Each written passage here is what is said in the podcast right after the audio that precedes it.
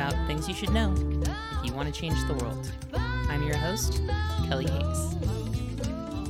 Last week saw the release of body cam footage of the murder of 13-year-old Adam Toledo, who was gunned down by a police officer in Chicago's Little Village neighborhood last month. Protests over the killing of Dante Wright, amid the trial of Derek Chauvin for the murder of George Floyd, already had city governments bracing for what could be another summer of rebellion and revolt. On Thursday, as we tensely awaited the release of body cam footage of Adam's death, I was recording a conversation with Alex Vitale, whose book, The End of Policing, became so popular during last summer's protests that physical copies of the book became almost impossible to find. And we'll get to that interview in just a moment. On Tuesday, former Minneapolis police officer Derek Chauvin was found guilty of murder and manslaughter in the death of George Floyd. In his closing statement, prosecutor Steve Schleicher stated, "This wasn't policing. This was murder." Those two sentences encapsulate the state's larger objective in this trial, to re-legitimize itself by exceptionalizing Derek Chauvin. Because what happened to George Floyd was sadly not exceptional. It was policing. Police kill approximately 3 people per day in the United States.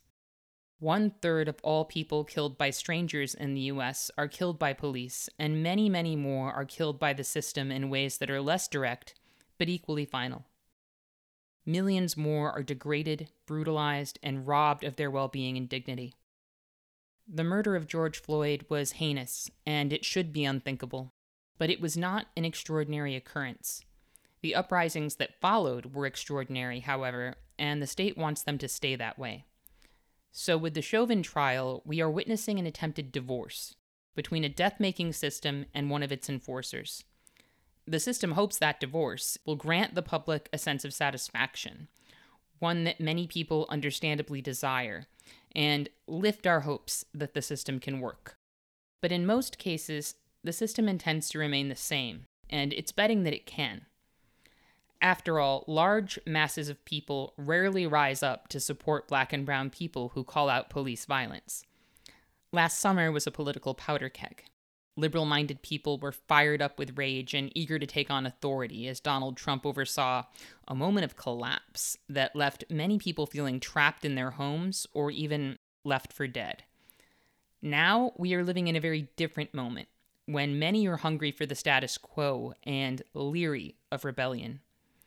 Many, it seems, would be happy to accept some token evidence that the system can be redeemed and move on with their lives.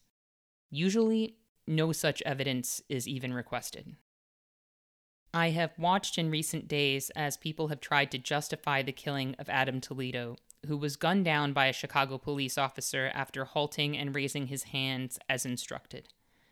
They say Adam was armed and running from a cop at 2 a.m., as though police are supposed to kill people for being armed, running away, or being out at 2 a.m. I've heard people say that the officer who killed Adam had only a split second to decide what to do, as though the officer's feelings and impressions in that moment should be our guide. In Graham v. Connor, the Supreme Court ruled that, quote, "the reasonableness of a particular use of force must be judged from the perspective of a reasonable officer on the scene," end quote. That ruling fashioned the general practices and beliefs of an inherently violent and racist institution into a standard of supposed reasonableness that has since been used to protect and exonerate its membership. Adam Toledo's feelings, his obviously justified fears, are treated as a non-factor in the public discourse around his death. The reason for this is that the police officer is viewed as acting in a fully legitimate context, while Adam is viewed as acting in a completely illegitimate context. Eric Stillman, the officer who murdered Adam, is seen as an agent of safety, playing by the rules, while Adam is viewed as an agent of chaos, sowing danger and disorder in our communities. Both of these contexts are wholly imaginary. The Chicago Police Department has a well-documented history of torture, excessive force, systemic racism, and murder, as documented by local activists and the Department of Justice. Eric Stillman has had 3 complaints filed against him since 2017 and 4 use of force reports during that time. All 4 incidents involved force against black men. In the minds of many people, Adam is a dangerous generalization, a brown child with scary affiliations who embodies the super predator stereotype politicians conjured up to paper over their own failed policies and justify the explosion of the prison industrial complex, the forever expansion of policing, and the conversion of many schools into jail-like test mills. The cop who killed Adam is ensconced in another manufactured fevered dream, the police procedural. Most people have no significant contact with police in their lives. Their ideas about cops are mined from news stories, which often repeat the lies of police verbatim. And more often, cop shows, which spew propaganda into living rooms across the country, telling stories about sympathetic cops who are the only thing that stand between us and the worst that society has to offer. They are thoughtful, often empathetic, and forever in danger. When they break the rules, we are meant to understand that it's for the greater good, and that we might have done the same. Viewers are left with the impression that these television shows, rather than footage of how police actually treat the public, are what policing looks like.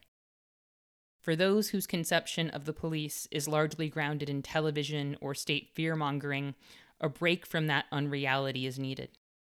Even those of us who understand policing as the daily source of abuse, indignity, and violence that it is must further our analysis, because we are up against a culture steeped in propaganda and toxic sentimentality.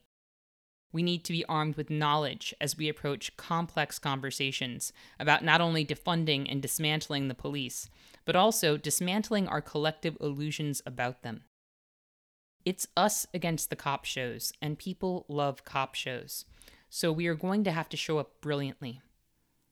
I hope that today's conversation will offer some assistance in that regard. I will be including other resources to assist with this deprogramming in the show notes and in future episodes. For those of you who are willing to challenge your ideas or to help knock down the lies this society has fashioned to prop up its violence, I thank you for your time. Today's guest is Alex Vitale. Alex is a professor of sociology and coordinator of the Policing and Social Justice Project at Brooklyn College and a visiting professor at London South Bank University. He has spent the last 30 years writing about policing and is author of the books City of Disorder, How the Quality of Life Campaign Transformed New York Politics, and The End of Policing. Alex Vitale, welcome to the show. Thank you, Kelly. First, I think it's important to talk about what police do and don't do, because as a prison and police abolitionist, when I talk about divesting from the police and building up other modes of community safety, I encounter a lot of what about questions that reflect people's concerns about things like murder and rape, crimes that police don't spend much of their time or resources on, and are not preventing even now. But people sort of imagine the police as existing in opposition to those things and offering some kind of recourse. So can you say a bit about what police actually do and don't do with their time? Police spend very little of their time dealing with serious crime and even less dealing with violent crime. The average police officer maybe makes one felony arrest a year. It's estimated that violent crime calls make up less than 5% of the calls that police receive and represent even less of their time actually spent on the job. So mostly police are managing a set of low-level social problems in an effort not so much to produce safety in some broad sense, but to produce a kind of system of order, a notion of order that benefits some players more than others.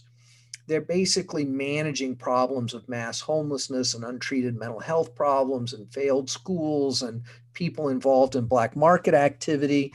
And they don't solve any of those problems. They just kind of put a lid on them, shuffle people around, keep these problems from spilling over into nicer areas and that sort of thing. And a lot of what they do isn't even related to the law. It's really about this more generic sense of producing order, and that order, benefits people who are on the winning end of a whole set of political and economic arrangements. It's always striking to me that people think of police as preventing acts of violence that they not only don't prevent, but actually commit themselves en masse. Police kill people. They regularly batter and sexually assault people. They harass people. They toss people into the system at their discretion, where we know people experience violence of all kinds. Can you say a bit about the day-to-day violence of policing and what that looks like? Yeah. So, first of all, even when police say they're doing something about violence, what this means typically is that they respond to a call about something that has already happened and they take a report. Maybe they conduct an investigation. In a very small number of cases, they find a perpetrator, and then in an even smaller number of cases, they get a conviction. And none of this is really preventative. At the same time, police produce violence. About 7% of all homicides in the United States are committed by police. They enact a huge toll. That their involvement in the daily lives of African Americans in particular have been shown to have concrete, measurable, negative public health implications for those communities. The stress and constant fear that comes from interacting with the police actually reduces life expectancies. In addition, police enact violence in their personal lives. They enact violence in their professional lives, some of it under the color of law in official circumstances, but also in corrupt ways.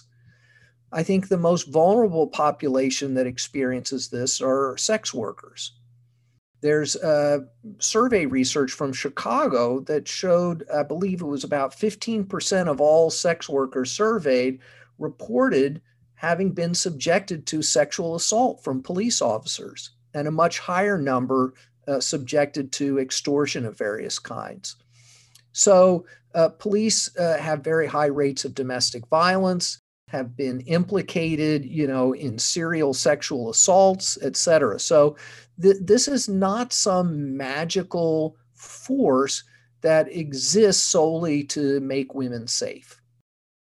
In the circles I move in, when we talk about the origins of police in the U.S., people tend to zero in on slave patrols due to the pivotal role that those forces played in the development of U.S. policing, and because the control and oppression of Black people remains so fundamental to U.S. policing.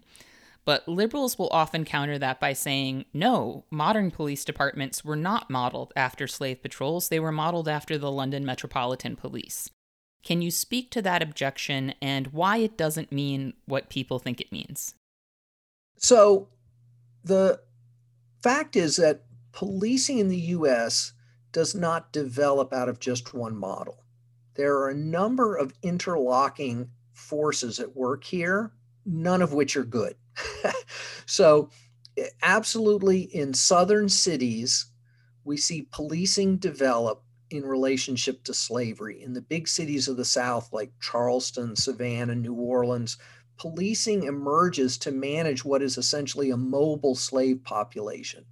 In urban slavery, slaves work outside the home of their owners for wages that are then returned to the owner. And so policing emerges to micromanage the movement and public behavior of that slave population.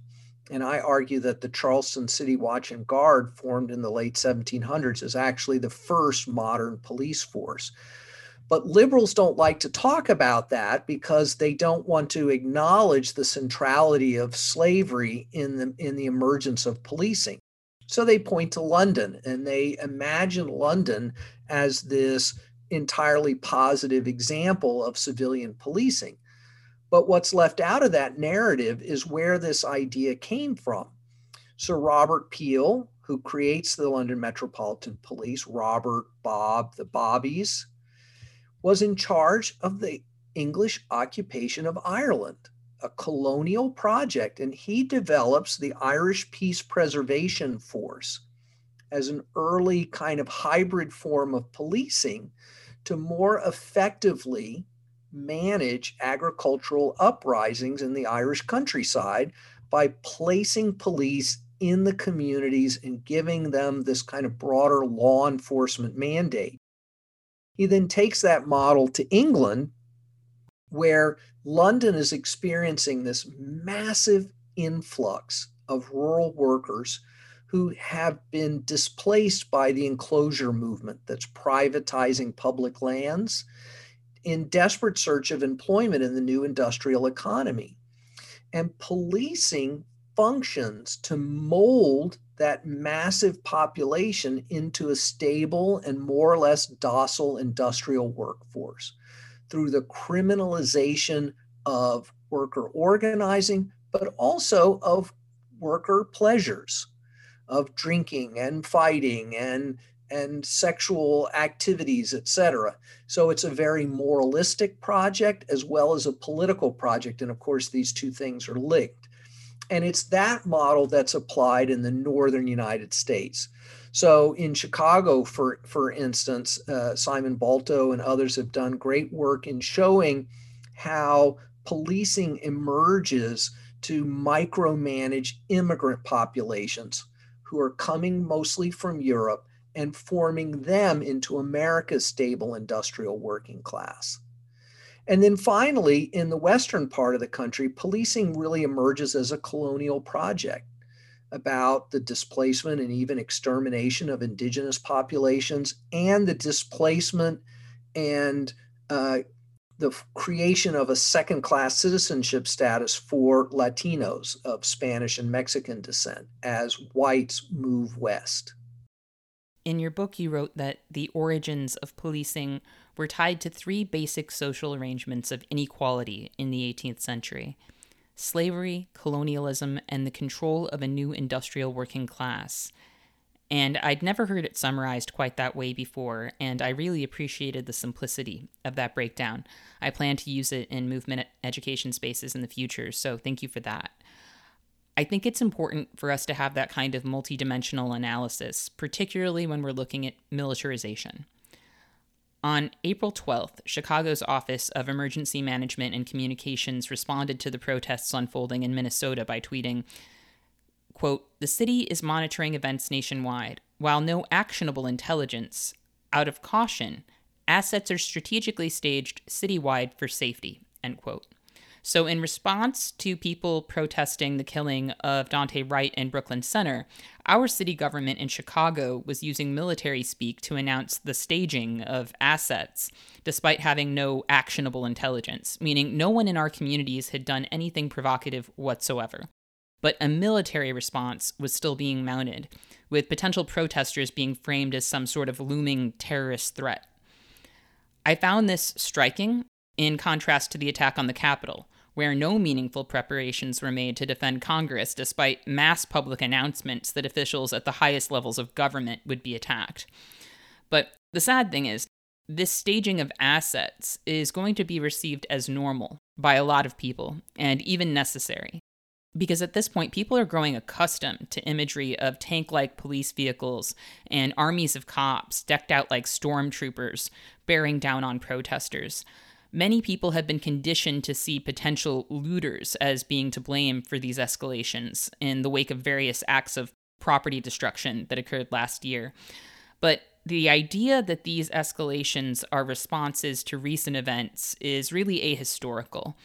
As Miriam Kaba and Tamara Nopper discuss in We Do This Till We Free Us, a lot of people think of militarization as being a recent phenomenon, a sort of domestic byproduct of the war on terror, when really the militarization of the police is anything but new. So I want to take a huge leap back in time for a moment and talk about August Vollmer, who is considered the father of modern policing. As you describe in your book, Vollmer really cultivated his vision of policing while participating in the U.S. occupation of the Philippines, which became a sort of testing ground for police techniques and technologies. Can you talk about Vollmer's professionalization of U.S. policing and how that reform was born of U.S. colonial violence in the Philippines? Yes, and my colleague Julian Go there at the University of Chicago has updated our knowledge about the relationship of Vollmer's work to these questions of imperialism and colonialism. So, you know, policing has always been subjected to reform. The history of policing is a history of police reform, and Vollmer was a police reformer. His ostensible mission was to try to root out the gross corruption of American policing and replace it with professionalization. Higher salaries, higher standards, more training, crime labs, more technology. But this mirrors the emergence of a more scientific form of colonialism around the world, of the management of colonized populations. And for the US, this is occurring primarily in the Philippines that comes under American control at the end of the Spanish-American War. And the US develops a whole set of professionalized technologies to prevent uprisings in the Philippines. They install telegraph systems, two-way radios, they create card file systems, and all of this is highly professionalized. And Vollmer takes this technology and applies it to domestic policing. So that he says it's progress because it's an alternative to the corruption of the cop on the beat who's taking bribes, who's maybe working in conjunction with property thieves to get shared reward money, etc. But we're merely replacing a corrupt system with a more efficiently brutal system that focuses on criminalizing the most vulnerable populations in our society rather than addressing the real roots of that status. So Vollmer is part of a long history of interplay between US foreign policy interventions and domestic policing. And Stuart Schrader, in his book, Badges Without Borders, does a great job of documenting that, especially during the Vietnam era, where counterinsurgency and the policing of the Black ghetto become conflated in the minds of both foreign policy and domestic policing officials. I'm thinking about how we've seen that interplay enacted locally in Chicago, specifically in the case of John Burge, a now dead former police commander who tortured and oversaw the torture of Black people in Chicago's Area 2 headquarters from 1972 to 1991, employing tactics he learned during the Vietnam War. Burge was actually a decorated war veteran. Well, there's an interplay, right, between prison management, policing, and militarism and colonialism, so that, you know, the using of telephones to electrocute people is happening in interrogation rooms in South Vietnam and in hidden prison storage rooms in Arkansas and in secret police lockups in Chicago. And there is movement of individuals between all of these institutions, as we saw with the Abu Ghraib outrages, right, where it was American prison guards who enact systems of torture and humiliation in American military prisons. In your book, you wrote, liberals think of the police as the legitimate mechanism for using force in the interests of the whole society. And I find that sentence so infuriatingly accurate. Nearly everyone but police in the United States is subject to the admonition that violence is never the answer. And when we are victimized by police, we are told that resistance is never the answer, which is why we see so much talk of compliance when someone is killed by the police. People say if he had complied, he would be alive. Or in Sandra Bland's case, even zero in on her demeanor, saying if she had been more respectful, she would not have been arrested. People who are not police, who don't have that kind of dominion over other people's liberty and survival, are never viewed as having the right to act or speak out of turn, or in their own defense, or to fail to comply out of indignance or fear. When police hurt someone, we're often asked to consider what the officer must have been feeling. And yet that expectation of empathy is never extended to people who fail to cooperate with police. We hear that victims of police violence should have complied, even though people are killed by police in spite of complying, and even while begging, or are killed by the system in ways that don't give most people any pause. Because if someone is arrested and slapped with a charge that may or may not be real, and they can't make bail, they could wind up losing their job and their health insurance while they're in jail, or losing custody of their child, or even dying in jail or in prison. They could contract an illness like COVID-19 and have no functional access to health care, which is the norm in jails and prisons. Or their mental health could deteriorate because, as everyone should know, jails and prisons are major sites of suicide because they are physically and psychologically torturous environments.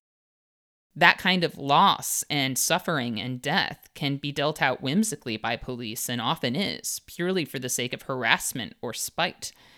And that's one of the frustrating things about these moments where we fixate on the specifics of a singular act of police violence in a singular case and try to decide if the victim was innocent enough for a killer cop to be guilty of something. We shine a spotlight instead of illuminating the larger truth that there are so many ways the system robs people of life, and police are out there daily enacting that theft. That is the work they actually do, in my opinion. But when people react to police out of fear or resist them in any way, they are blamed, even though police are allowed to act with impunity. And when one is even potentially held responsible for someone's death, it's more or less international news. So why do people in the US grant police such absolute legitimacy? And why are the people police enact violence upon viewed as having no legitimacy when they break the rules in acts of refusal or protest?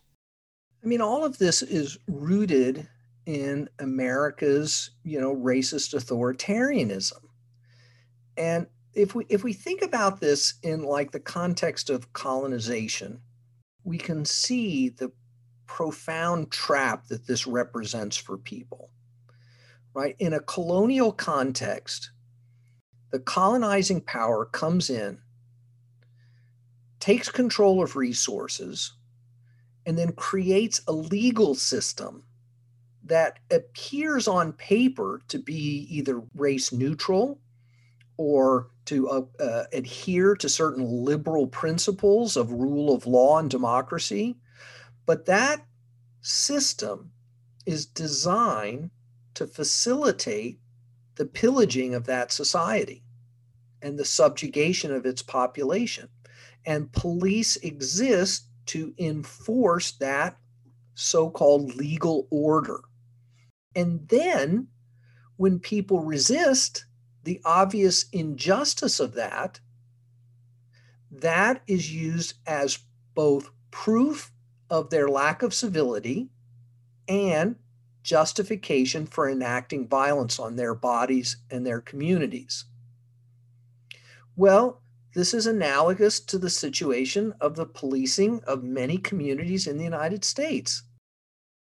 People are told that they must submit to the authority of policing because it somehow magically upholds some legal order that benefits everyone. And this just isn't the case.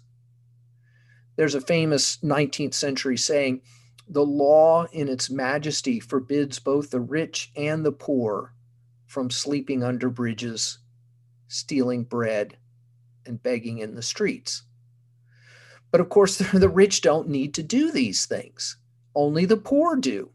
And so the neutral enforcement of those laws, no matter how professionalized, falls entirely on the already most vulnerable, disenfranchised, and exploited populations in our society. And then when they resist that obvious injustice, they are further criminalized, brutalized, and in some cases killed. And we can see this, I think, even more clearly with the war on drugs. A legal system that was designed to reproduce racial inequality from the beginning is then empowered with this massive system of policing that is used to invade the lives of the already most vulnerable and exploited communities And then when people try to evade it or resist it, they are brutalized, incarcerated, demeaned, humiliated, etc. And this is the kind of trap that Franz Fanon talks about in relationship to colonialism, right? It is an impossible trap to escape in its own terms. And he argues, you know, only radical, transformative, and if necessary, violent resistance to that system will ever give people a way out of this trap. In The End of Policing, you talk a lot about police and prosecution being used as a stand-in for essential services that would actually address social problems.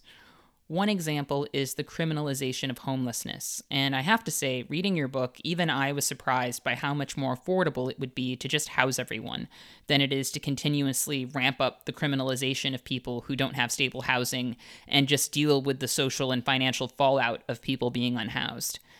Having experienced homelessness myself, I know that even the help that is extended to unhoused people is dealt out very punitively, as though you have failed at being part of a society and thus have to have your actions controlled and policed and picked over by people who know better. Given that we have an unprecedented housing crisis looming, with the eviction moratorium set to expire this summer, what do you think people urgently need to understand about the criminalization of homelessness? The populations that are most intensively criminalized are criminalized at massive public expense. Not just the cost of policing, but the cost of emergency rooms and homeless shelters and jail beds and courtroom time turns out to be massively expensive. In Chicago, a coalition of hospitals recently realized that basically they were spending massive amounts of money managing a fairly small group of people who were essentially living in their emergency rooms. And they realized it would be cheaper to just permanently house those people and provide them with support services than to allow them to continue to utilize emergency room facilities. And this is true in a lot of cases. The people who most frequently cycle through these institutions could be more efficiently, cheaply, and humanely accommodated by just housing them with support services. The problem here, though, is that elected officials of both parties are so committed to a kind of neoliberal austerity rooted in a discourse around personal responsibility and individual moral failure that they're completely resistant to the idea that the appropriate role of the government is to directly intervene in housing markets. They've capitulated to this idea that the market knows best and all we can do is subsidize the most rich in hopes that this will, you know, trickle down to the rest of us. Even though they don't really believe in free markets, they subsidize the rich. They do their downtown deals and their land use variances and their zoning exemptions, you know, for their friends and their buddies because they think that'll somehow benefit the overall health of the city. And so it's not that they could not possibly afford to intervene and start housing people. It's that ideologically they're committed to not doing that because that would upset all their big real estate contributors, the downtown developers, and all the rest. And so it's not enough to just show that something is cost effective. We have to overcome this free market ideology, and it is primarily an ideology more than a real practice. I am just going to briefly interrupt us with a pre-recorded fundraising appeal, because Truthout is a nonprofit news publication that has thus far survived the decimation of independent news. But we can't create independent news on a corporate landscape without help from readers and listeners like you. So if you're enjoying the show, please consider heading to truthout.org to make a donation today. I want to talk a bit about drug courts and diversion programs, because a lot of people who will acknowledge that the war on drugs has been a bad thing actually approve of drug courts and diversion, but you did an excellent job in your book of explaining why drug courts are not the answer. Can you say a bit about that? So specialized courts have emerged over the last 30 years or so under this idea that, you know, the courts are filled with people whose problems are rooted in their poverty and social dislocation. And rather than actually addressing the root causes of their vulnerability, we are trying to reform the court system by hiring a few social workers and creating a few dead-end social programs to take the edge off of the bad optics. And drug courts, where we have some pretty good research, the proponents of these things have said things like, well, the people who graduate from drug court have better outcomes than the people who go directly to jail or prison. The problem is that's the wrong comparison. What we should be comparing is the outcomes for people who start the process of a drug court versus people who start the process in a regular court. And when we do that, it turns out the outcomes for people who start in drug courts overall are worse. They spend more time in custody and they have higher rates of recidivism. So these courts add extra expenses to the system under the veil of reform, and they don't produce better overall outcomes.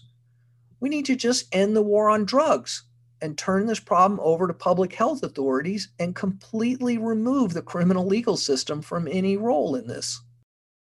In your book, you talk about police in schools and how the practice of policing schools has evolved since the 90s in response to fear-mongering about super predator children.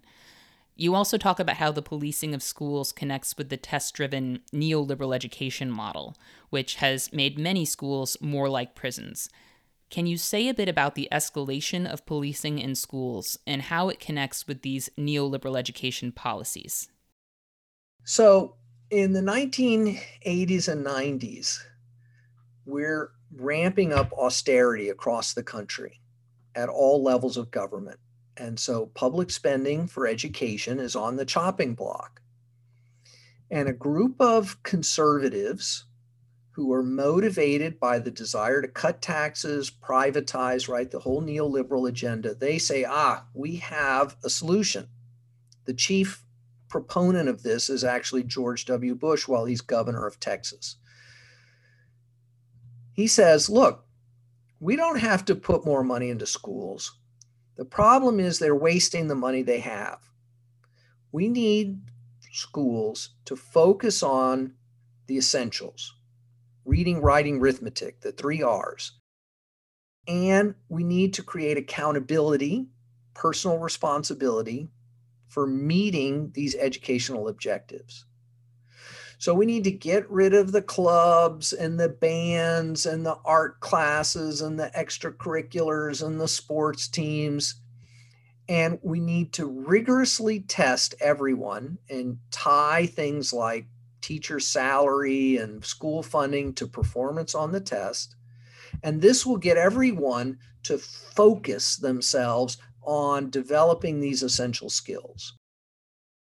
And over a period of years, the test scores appear to go up. And everyone says, aha, the Texas miracle. They prove that austerity works, the testing works, and that we don't need to properly fund education. We just need to do all this testing. What is not discussed is how that is actually experienced by students and who is tested and who isn't. So what happens is that in addition to all the cuts and the testing, they also implement a whole set of zero tolerance disciplinary initiatives and intensive school policing. And what happens is that they drive huge numbers of, quote, low-performing, unquote, students out of the formal educational system and into so-called alternative schools, which look like prisons and are not included in the testing regime.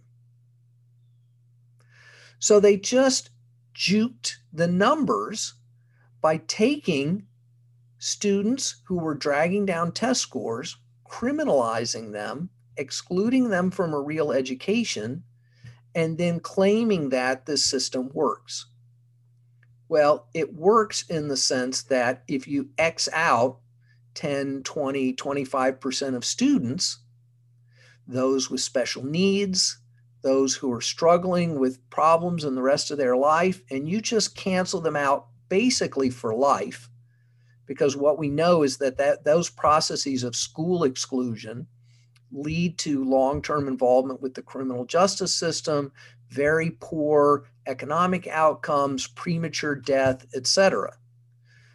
So this is the fake model of austerity reform. And then the Clinton administration comes along and ramps that up even further, playing on the super predator myth and responding to the Columbine High School massacre. Clinton is part of this process as well, that then when Bush becomes president, becomes No Child Left Behind and becomes national policy. I want to talk a bit about gang suppression units, because gangs are the favorite scapegoat of both Democrat and Republican politicians. Everything that's wrong with our communities is always the fault of gangs, rather than the material conditions that actually make crime more likely to occur. But in reality, the policing of gangs has been a huge source of corruption, state violence, and distrust between communities and the people who govern them. Can you speak to some of that history? So the primary work of the Policing and Social Justice Project here in New York is pushing back against gang suppression policing. So we're part of the Gangs Coalition here that's made up of family members, community groups, legal advocates, academics, who are pointing out the huge mistake that New York City is making. So for many years, New York resisted framing its youth violence problems as being gang problems to be suppressed by policing. They hired youth workers, they established youth boards, they created diversion programs, and they did not try to frame this as a gang problem. Even though some young people consider themselves to be in gangs and some of the violence has an organized character to it. And this was a very good decision, going back to the 1950s. And what it meant is that the implication of this was that New York never developed the kind of highly entrenched multi-generational gangs that places like Chicago and Los Angeles did, where gang suppression was always what was offered and used. But over the last 10 years or so, we've seen New York falling into this gang suppression trap. With the elimination of widespread stop and frisk practices, the NYPD said, well, we have a different tool for criminalizing young men of color. We're going to call them gangbangers. We're going to put them in gang databases. We're going to create wide-ranging gang conspiracy cases, and we're going to use this to surveil, harass, and criminalize them. And the result is an intensification of gang identification. This is classic labeling theory. When everyone tells you the most important thing about you is that you're a gang member, then that gang identity takes on more salience in their lives. And what it means to be a gang member is not that you wear similar colors and you like to party together and maybe you do some shoplifting sometime and you walk to school. No, now being a gang member means you're at war with the police. And so it encourages more defiance, more violence, more resistance that engenders more police repression. And really what this is about, it's about taking the very real needs of young people that sometimes result in violence and saying it's about moral failure to be resolved through intensive policing. Instead of saying, oh, look, we've got a cycle of trauma, we've got deep alienation from the formal labor market, we've got educational failure, we've got families that are in deep crisis. See, by calling it gang behavior, we erase any responsibility for producing the conditions, and we just say, oh, these are super predators who are morally deficient, and the only thing we can do is just lock them up for as long as possible. Gang suppression units also have a pretty scandalous history. In 2007, the Chicago Police Department disbanded its Special Operations Section after 7 members were charged with felonies, including armed violence, home invasion, kidnapping, and a murder-for-hire scheme against a fellow officer. The Los Angeles Police Department has also gone through some dramatic cycles of rebranding and disbanding its anti-gang units amid scandals and widespread corruption. Could you say a bit about some of that history? Sure. So the process of gang labeling and gang suppression is dehumanizing. And you have statements coming from like LA sheriff's executives saying, you know, how are we going to address this gang violence the way we would, you know, a pest control problem? You know, we're just going to wipe these people out.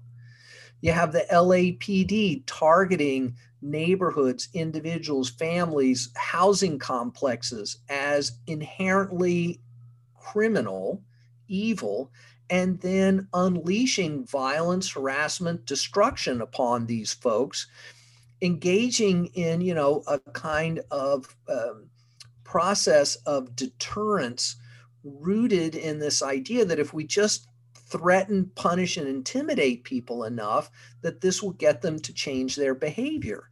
And this does not work. It makes the problem worse. Even enlightened police leaders know this.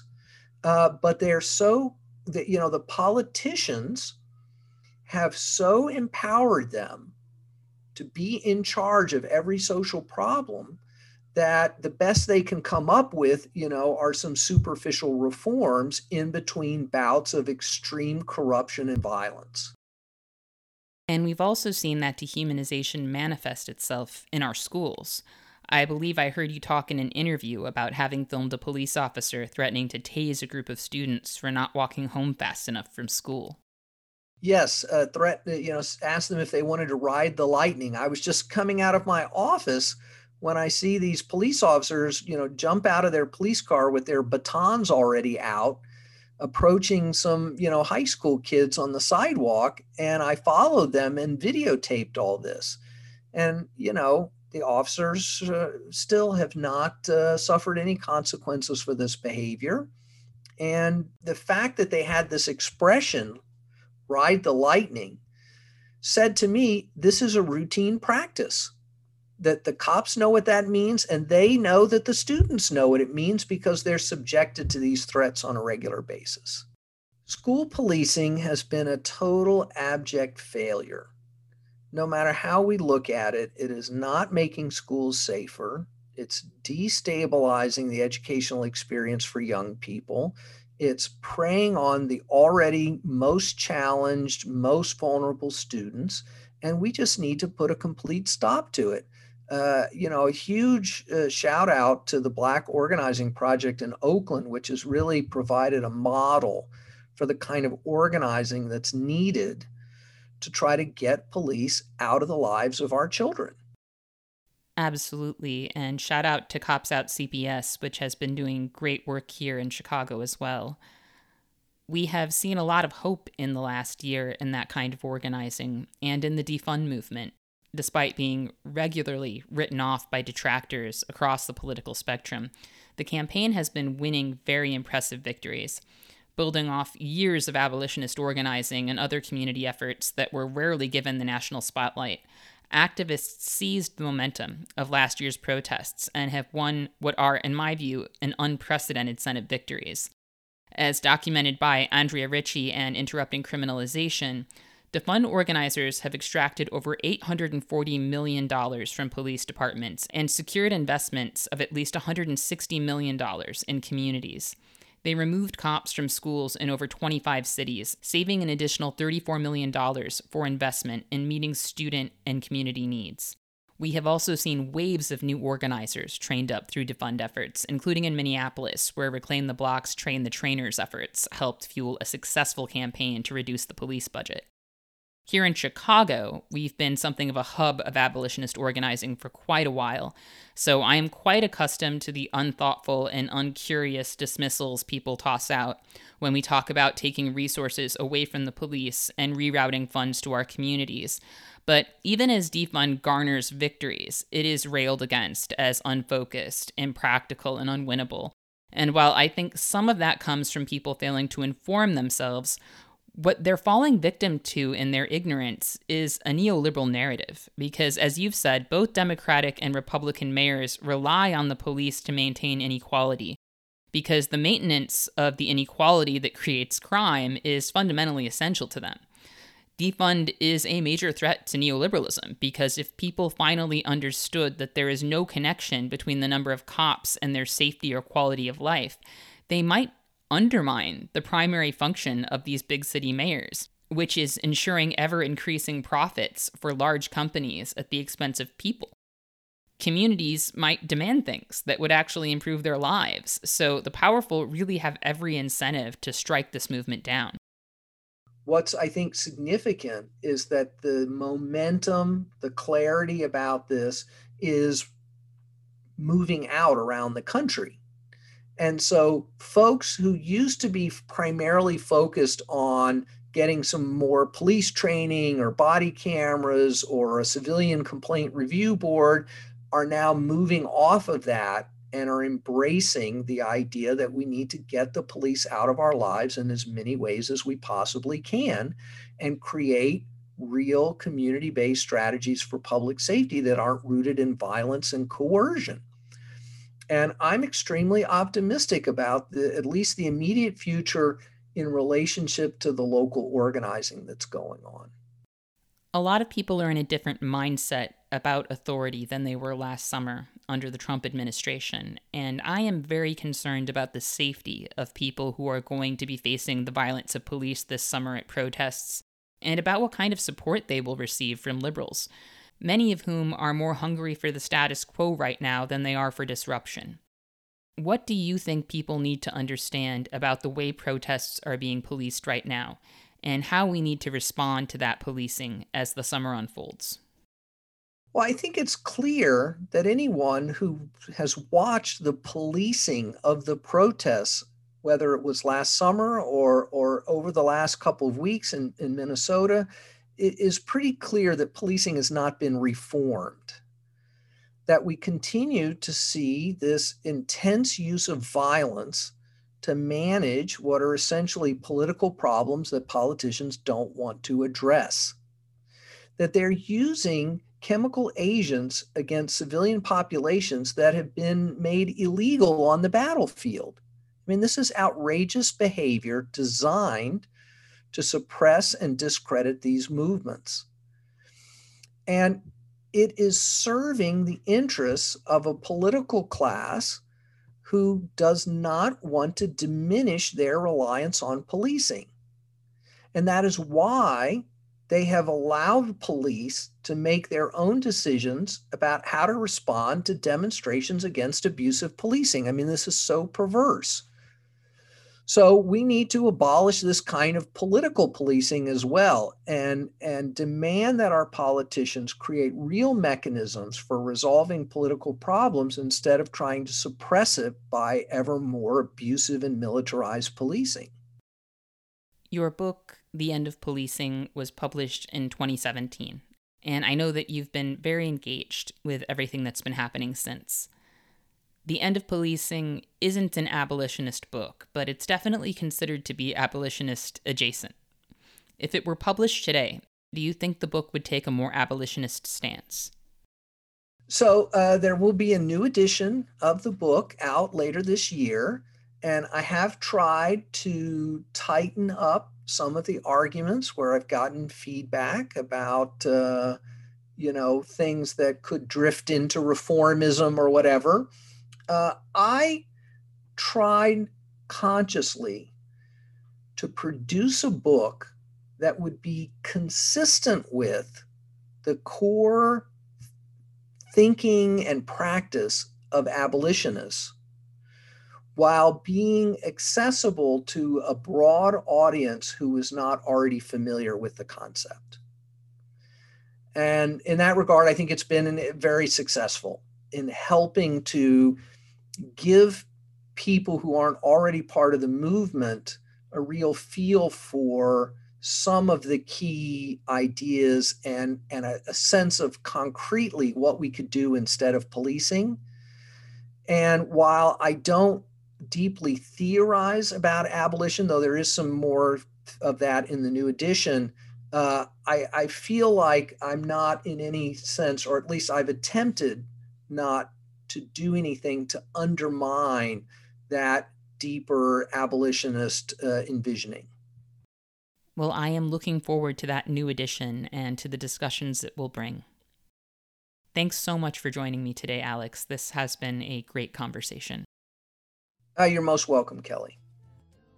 I also want to thank our listeners for joining us today. And remember, our best defense against cynicism is to do good and to remember that the good we do matters. Until next time, I'll see you in the streets.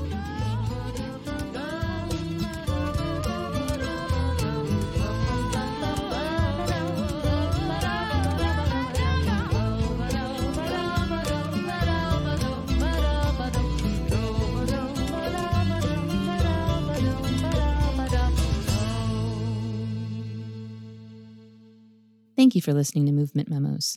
This show wouldn't exist if it weren't for Truthout, and Truthout's independent news and commentary wouldn't exist without listeners and readers like you. We have no paywalls, no corporate sponsors, and no ads, except for fundraising appeals like this one. So if you can and would like to support our work, please consider dropping by truthout.org to make a donation today.